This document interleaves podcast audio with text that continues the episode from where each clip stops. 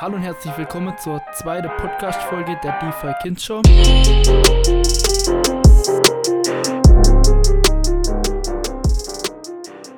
Wie auch schon in der ersten haben wir hier der Max neben uns sitzen, ein Anfänger, der sich eben kaum mit Kryptowährungen auskennt. Und der wird äh, am Felix und mir jetzt ein paar Fragen stellen.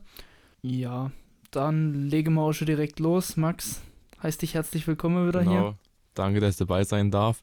Ja, in der, ersten Folge hatte man ganz grober Einblick über Bitcoin und jetzt hatte ich nochmal die Frage, wie ist Bitcoin überhaupt entstanden? Wie ist die Geschichte hinter und warum gibt es überhaupt Bitcoin? Also im Endeffekt ist Bitcoin daraus entstanden, dass wir 2009, eine, 2008, 2009 eine Finanzkrise hatte, die einfach das Vertrauen in unser aktuelles Währungssystem einfach erschüttert hat und es wird damals auch mit einem mit einem Statement sozusagen ähm, veröffentlicht, denn im, im ersten im, im ersten Blog ist sozusagen die eine, eine Schlagzeile eine Schlagzeile von der New York Times eben zitiert, wo es eben um die ganze Bankenkrise, die damals war, ging. Mal noch ganz kurz, was da überhaupt passiert ist. Im Endeffekt ist das Ganze daraus entstanden, dass Kredite eben von ein, ein, Kredit auf ein Haus wird als sehr, sehr, sehr sicheres Investment eben eingestuft, da das Haus sowieso die ganze Zeit im, im Wert gestiegen ist und man eigentlich, man brauchte in der US oder man brauchte eigentlich nicht mal mehr einen Job, hat einen Kredit ein Haus bekommen, weil es wurde sowieso gedacht, ja, das Haus steigt sowieso an Wert. Dann sind sie irgendwann die, die Leute bei der Bank auf die Idee zu kommen, ganz viele von diesen Kredite in ähm, einen Vermögenswert zusammenzupacken äh, das dann mit einem sehr geringen Risiko einen, einen, einen sehr hohen Ertrag eben geboten hat. Das hat so lange gut funktioniert, ähm, wie da eben auch wirklich nur Leute drin waren, die halt auch einen Kredit bekommen hätten sollen.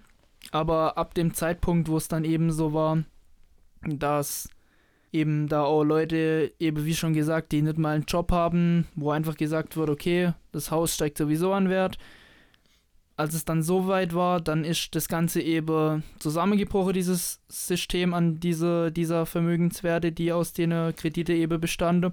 Und das Problem, was das Ganze dann weltweit gemacht hat, war an dem Ganze, dass die Banken dann auf die Idee gekommen sind, diese Vermögenswerte untereinander zu handeln. Und im Endeffekt hat die eine Bank dann der andere Bank was geschuldet das war dann so weit verstrickt und als dann irgendwann angefangen habe, dass ganz, ganz, ganz viele Leute ihre Kreditschulden mehr tilgen konnten, dann ist das Ganze halt eben wie so ein Kaderhaus in sich zusammengefallen. Heißt, es wurde mit Geld gehandelt, das eigentlich gar nicht da war. Ja, also. Oder halt mit, also mit Dingen, wie sie eigentlich gar nicht hatte. Es wurde halt Leute Kredite gegeben, die sich die Kredite gar nicht leisten können und das war halt das Problem, was da entstanden ist einfach. Also mit Leuten, die eigentlich kreditunwürdig waren. Ja, also wie jetzt man hat halt einen Typ, der halt arbeitslos äh, war und der halt vielleicht noch ein bisschen Geld auf die hohe Kante gegeben hat, man halt ein, ein, Haus verkauft mit einem Kredit halt, mit einem großen Kredit und klar, der konnte es eine Weile lang abzahlen, aber irgendwann halt nimmer. Wenn es immer nur ein paar sind, dann, dann ist diese, dieser Vermögenswert, wo die ganzen Kredite drin sind, dann auch noch stabil. Aber wenn das dann irgendwann nimmer so ist und ganz viele ihre Kreditschulden nicht mehr bezahlen können, dann kommt da keine Rendite mehr rein und irgendwann verliert das Vermögenswert an Wert und wenn das halt so viele sind und das dann so weltweit äh, verstrickt miteinander ist, dann bricht da halt so ein System sozusagen zusammen. Aber das war jetzt auch nur ein, ein, bevor wir jetzt da zu weit ausschweifen, das war jetzt nur vielleicht so dieses, diese, dieser Hintergrund, wo das Ganze vielleicht äh, herkommt eben. Und dann wurde halt so als Statement für das Ganze, wird halt dann eine dezentrale Währung Bitcoin eben dann released. Das war die, die erste Kryptowährung, das war 2009. Also Bitcoin war die allererste Kryptowährung. Genau, Bitcoin war die allererste Kryptowährung. Und das wurde damals als Statement sozusagen released und am Anfang war das halt eben auch eher so ein Ding für, für irgendwelche Nerds, die halt davon in irgendeinem Forum schon mal gehört haben, die hobbymäßig ein bisschen mit ihrem Laptop da äh, ein paar Bitcoins gemeint haben. Die Nerds, by the way, jetzt 100 Millionen schwer.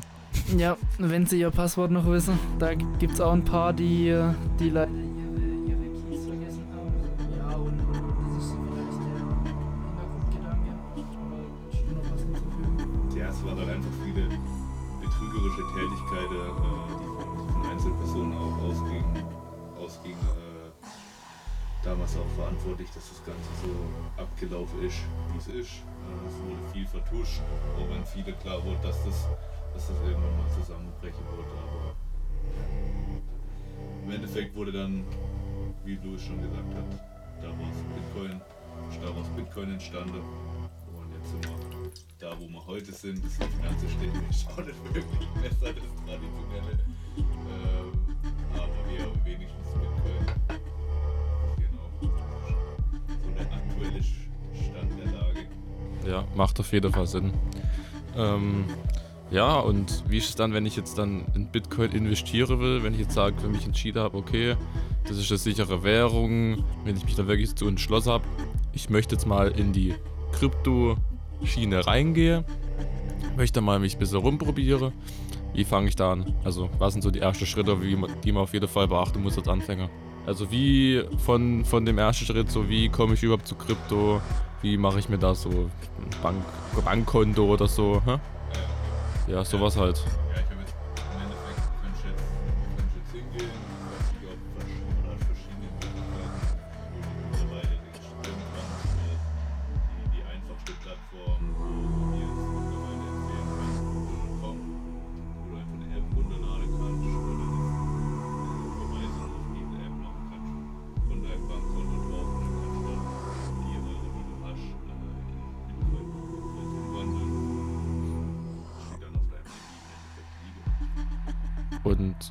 Ich dann da direkt dann so, ein, so eine Art Bankkonto oder wie ist das dann?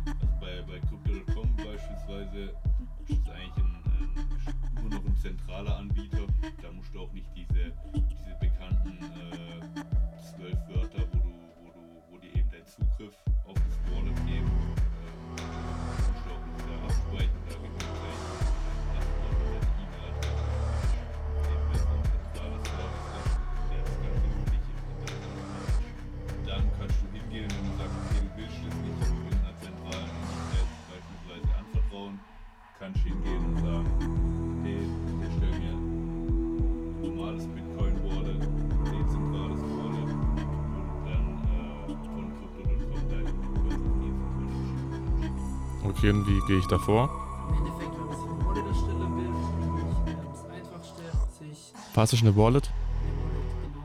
Ein Wallet ist, ein, ist das englische Wort für Geldbeutel und im Kryptobereich ist immer einfach, ähm, ist eine Wallet einfach eure, eure Adresse und auf dieser ist wie ein Wie ein Bankkonto. Ja, ja, aber im Endeffekt ist wie euer Bankkonto. Ihr habt die, die, die Adresse von eurem, eurem Bankkonto, also von eurer Wallet und da auf verschiedene Kryptowährungen speichern. Jetzt könnt ihr euch überlegen, wollt ihr jetzt ähm, Multicoin Wallet,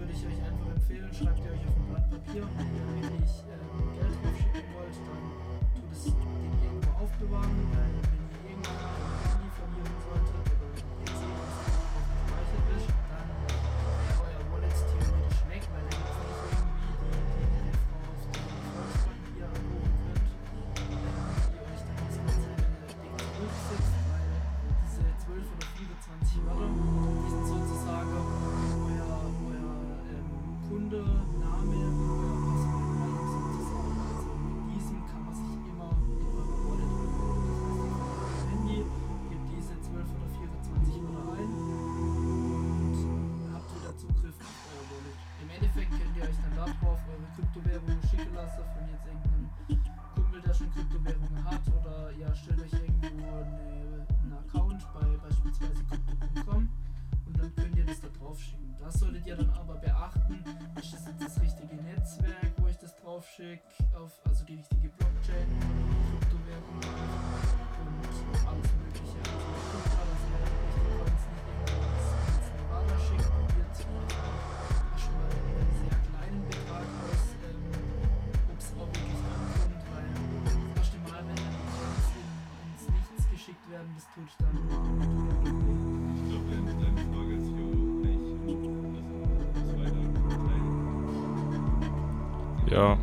Ja, genau, also die zweite, der zweite Teil von der Frage wäre dann für mich, wie tue ich dann die Bitcoins kaufen? Also ich habe jetzt ein Konto, ich habe jetzt meine Wallet und wie kommt es dann dazu, dass ich jetzt meine Bitcoins in meinem Konto speichere oder meine Wallet speichere und dann damit handeln kann? Wie, wie geht es? Im Endeffekt brauchst du halt eigentlich nur das Wallet. Ja.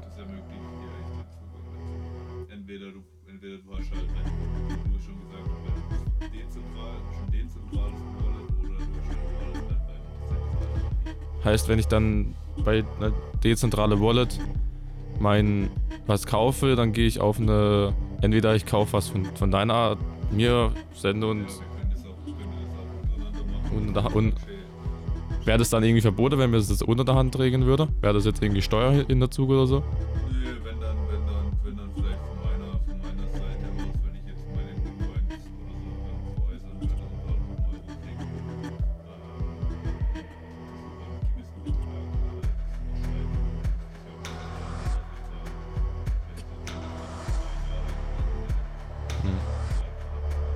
aber jetzt mal Real Talk, das kann da kein Mensch nachweisen. Ja. ja, ja Lou schüttelt gerade Kopf.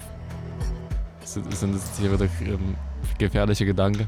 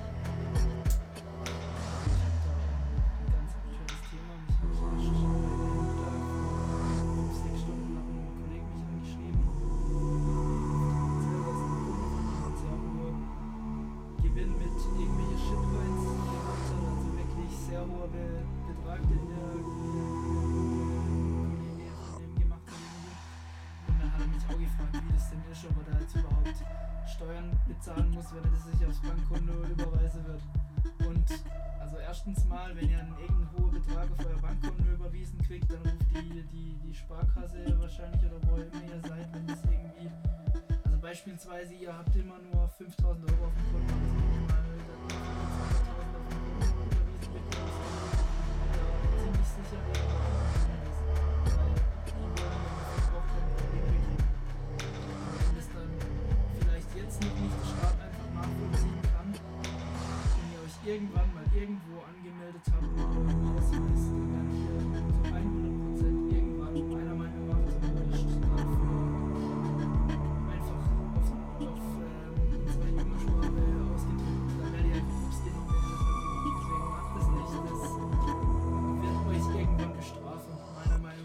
Deswegen, Steuerhinterziehung wollen sie ja gerade bei uns im Land stark bestrafen. ähm, deswegen lieber dann im Kryptobereich bleibe und dann vielleicht auch, wenn es möglich wäre, mit Krypto bezahle.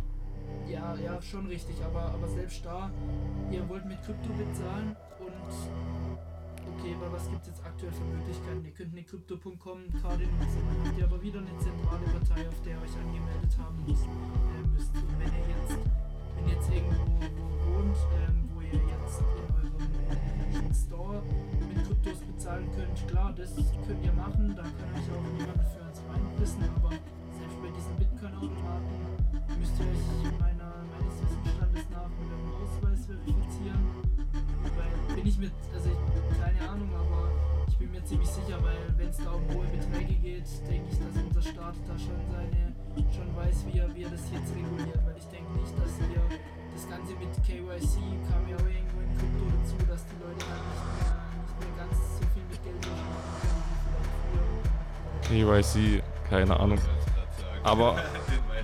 Aber stopp, bevor wir jetzt hier weiter uns äh, verreden, würde ich sagen, ja, was mache ich denn mit deiner, du hast gesagt, ich habe irgendwie 200.000 an Shitcoins gemacht, habe aber eigentlich nur 5.000 auf dem Konto. Jetzt aber irgendwie muss ich das ja nutzen können dann. Ja, ein Shitcoin, Shitcoin ist halt ein Scheißcoin. Auf Deutsch übers übersetzt, denke ich, kann sich jeder denken, oder? Ja.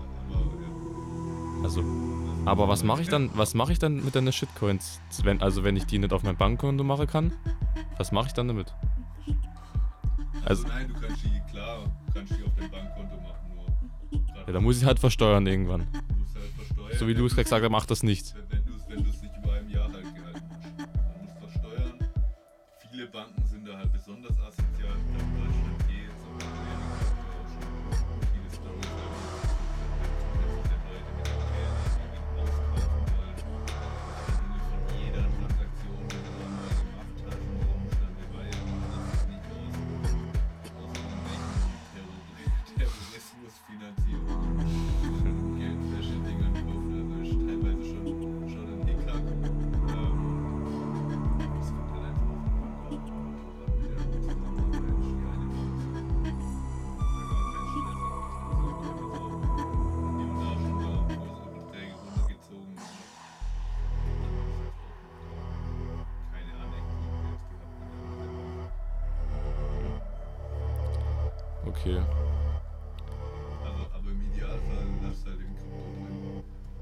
Okay, okay. Aber ich kann dann trotzdem andere, andere Kryptowährungen davon kaufen. Also in, intern dann im Kryptomarkt bleibe.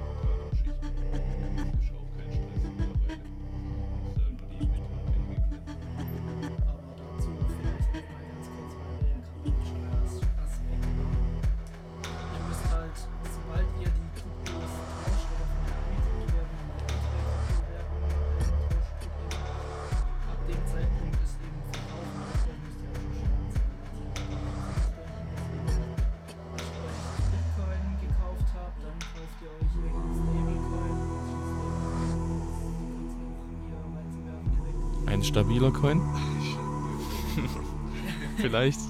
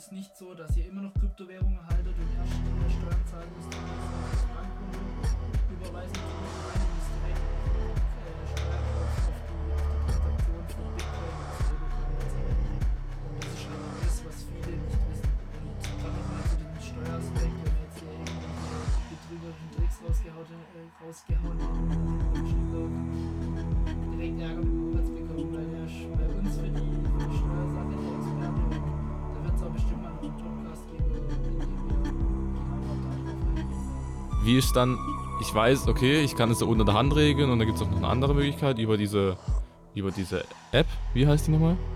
Crypto.com. Aber ich könnte es jetzt auch auf einer, auf einer Kryptobörse oder so kaufen, oder? Also das ist auch eine Kryptobörse, das ist Krypto.com. Okay. Ich habe einfach nur eine App, die haben eine App und das ist halt, gerade wenn man sich so wenig wie möglich befassen will damit, denke ich, das einfachste. um mit Okay. Einfach- Was gibt's da noch so für Krypto, äh, was gibt's auch so für Seiten, wo man da reingehen kann? Also noch Namen.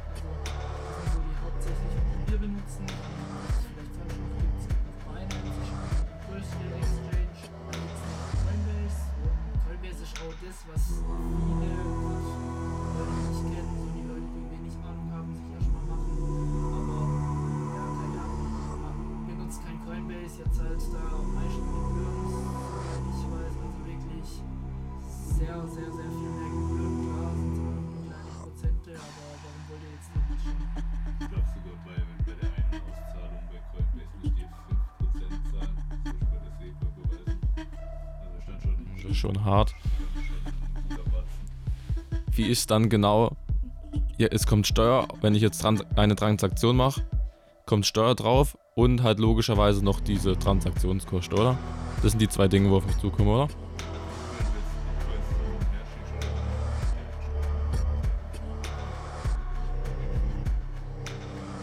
Ja, draußen Also nur wenn ich tausche tue. Mhm. Okay, ansonsten kommen nur die Transa Transaktionskosten auf mich zu. Sonst, sonst gar nichts.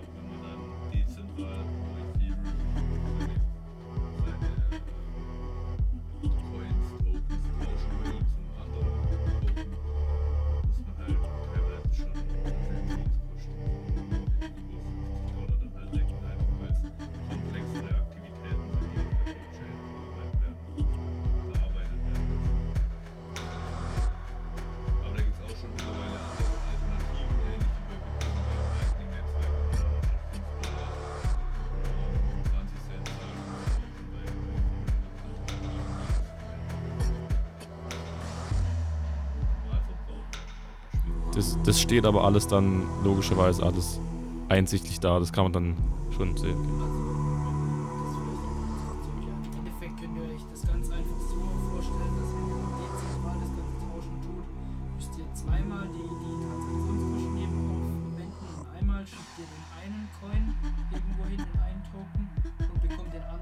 Zurückgeschickt.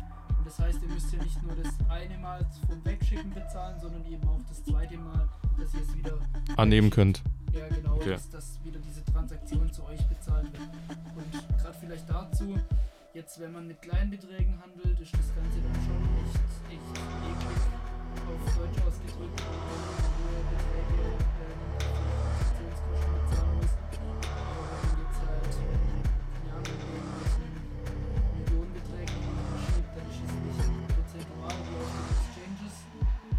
sondern eben Reiter. Okay, dann. Ich habe jetzt eigentlich grundlegend verstanden, wie ich das Ganze handhaben kann, wie ich das mit dem Ganze warm werden kann und dann würde ich das auch in, die Praxis dann langsam umsetzen, so mit kleinen Beträgen warm werde. Und ähm, was ich auch noch fragen wollte, ich habe mal den Begriff bei euch in der Runde relativ oft gehört, NFTs. Ich habe keine Ahnung, was es ist. Könnt ihr mir das irgendwie schonend beibringen, dass ich das als normaler Mensch verstehe, oder? Also wir, hatten, wir hatten ja auch äh, schon besprochen, wir haben Kryptowährungen, Coins, Tokens. Ja. Und im Endeffekt kann man sich merken,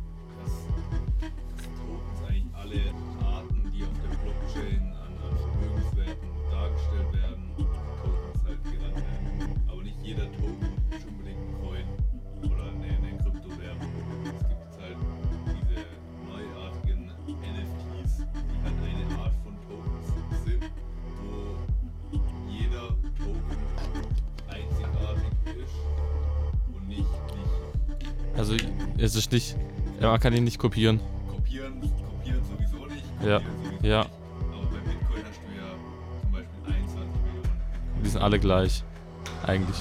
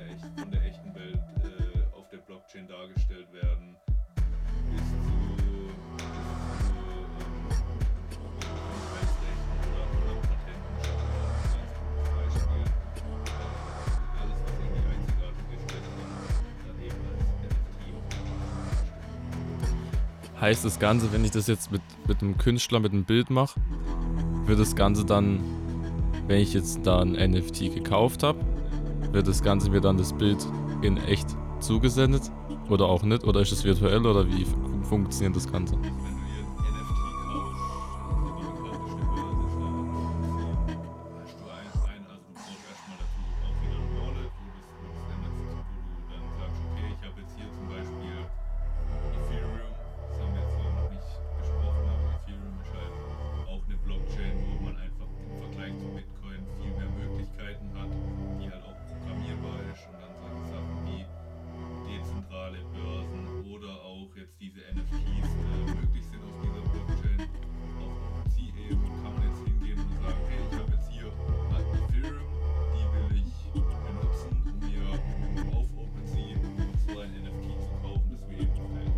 braucht aber keine neue Wallet, oder? Ich kann schon die, nein, nein, nein, nur Steine, nur Steine, die Wallet von Anfang.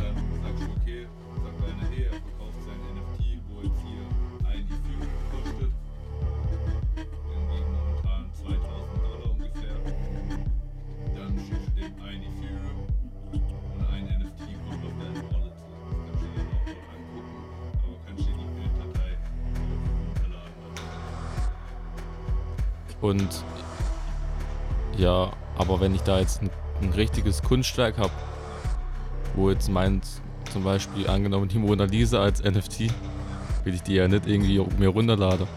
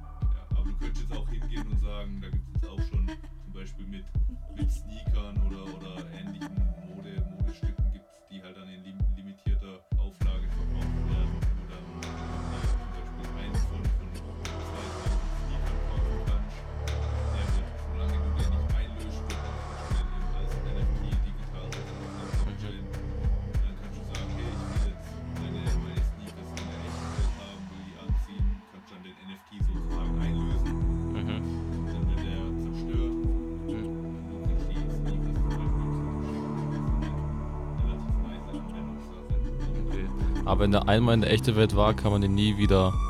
Ja, logisch. Ja,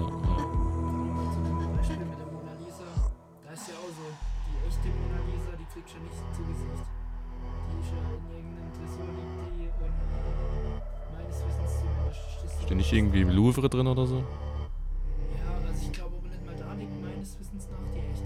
Also ich glaube da, oder du, du man geht davon aus, dass da Ja, ganz ehrlich, man, kann, man weiß eh nichts so. ja, Also. und, und, ist man wieder in dem Bereich, aber dann hat man zumindest dieses echte, gibt es halt nur einmal. Wenn es ein wirklich bekanntes und tolles Kunstwerk ist, dann wird es halt auch kopiert. Und Hm. in, in, NFT kann sich auch jeder angucken, diesen, diesen einen NFT, aber zu besitzen ist halt was anderes. Und im Endeffekt ist man halt viel fälschungssicherer, weil man halt wirklich nachverfolgen kann bei einem Kunstwerk dann äh, ist wirklich dieses Kunstwerk, das halt von den Künstler kommt. Oder ist jetzt irgendwas anderes? Was vielleicht so ein häufiger Kritikpunkt an NFTs ist, äh, den, den viele, die nicht wirklich gecheckt haben, ähm, halt wenn ihr einfach einen Screenshot davon macht, hab's du so oder so. Klar, äh, kannst du nicht verkaufen. Das ist Ja, du, hast ja, du hast ja nicht den Code dahinter, oder? Ja, Bringt dir nichts, oder?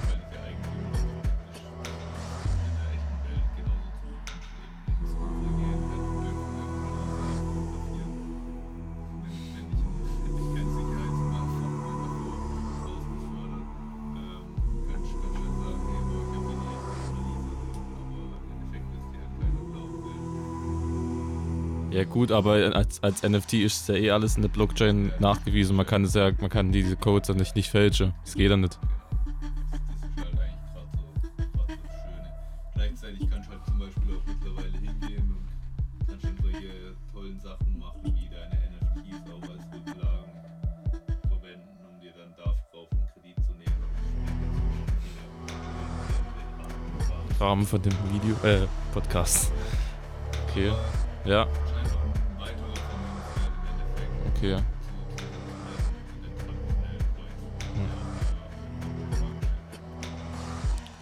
Ja, dann würde ich sagen, für den Podcast machen wir hier mal, kommen wir hier mal langsam zum Ende, oder? Ja, machen wir kurz Feedback.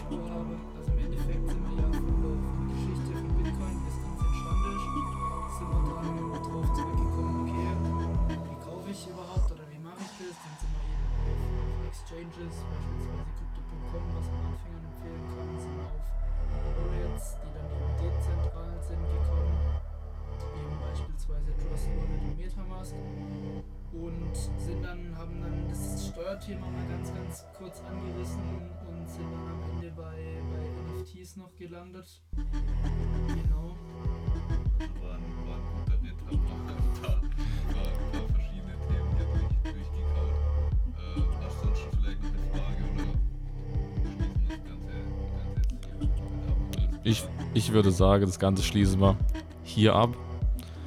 Das äh, war auf jeden Fall eine ereignisreiche Runde für mich. Ja, definitiv also nicht, nicht das Ganze auch einzuordnen. Ich habe auch viele Fragen, so die ich fragen kann, aber dann ist man wieder mal wieder hier und mal wieder ganz woanders und dann, dann weiß man halt auch nicht mehr, wo, wo, wo man wieder anfangen soll und das sprengt dann halt echt der Rahmen von dem Podcast.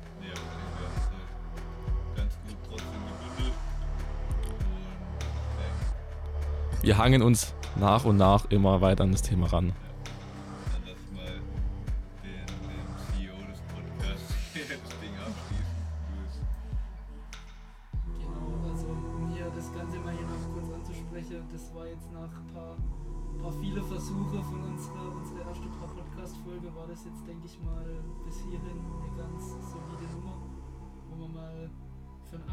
das Ganze noch ähm, recht einfach darbieten konnte eben.